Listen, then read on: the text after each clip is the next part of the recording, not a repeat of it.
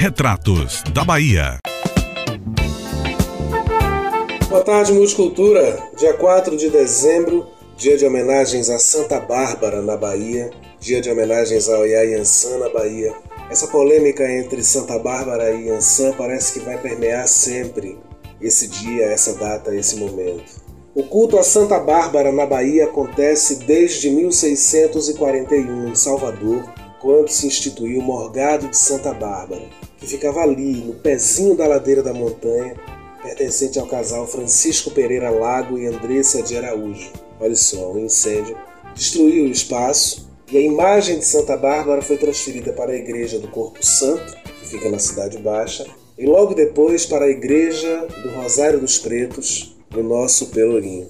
Santa Bárbara é cultuada então na Bahia desde antigos tempos, do mesmo modo que Matamba, Bamburucema, Oiá e Ançã, divindades que chegaram com os pretos, com as pretas, que foram trazidos em cativeiro e libertados espiritualmente pela energia de Ansan, associada a Santa Bárbara. Essa santa, menos branca do que se pensa, porque o seu martírio provavelmente aconteceu no Egito ou na Antioquia, no século 3 ou 4 depois de Cristo. Bárbara foi imolada pelo pai por ter se cristianizado.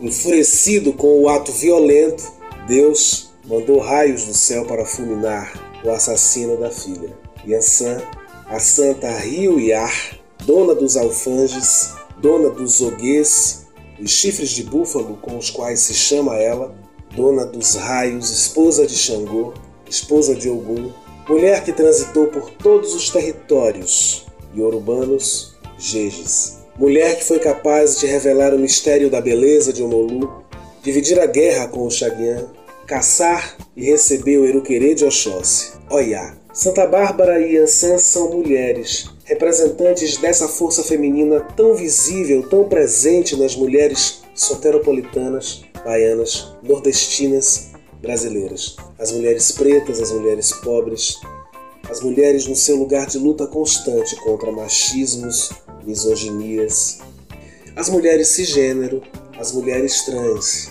as mulheres. Bárbara veste uma túnica vermelha que lhe foi colocada no corpo por Deus contra o ato do pai da moça de tê-la colocado nua em exposição. Yansan veste vermelho, muitas vezes branco, e conduz os espíritos do Aie, a terra, para os espaços diversos do Ouro.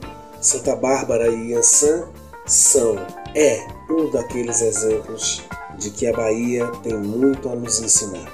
Não entro na polêmica vazia sobre o fato óbvio e evidente de que uma não é a outra e a outra não é uma. Sei que ambas são para quem as chama. Salve Santa Bárbara, salve Oiá Ançã, salve a Bahia que se preserva, viva, íntegra, naquilo que mais belamente sabe construir um novo paradigma para a vida.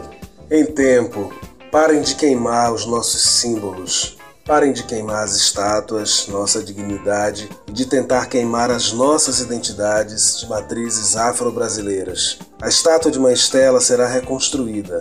A nossa dignidade enquanto povo de orixá, de inquice, de vodum, de caboclo, povo de santo. Essa nossa dignidade nunca será queimada ou tomada. Até lá, minha gente. Boa tarde. Sigamos no dezembro.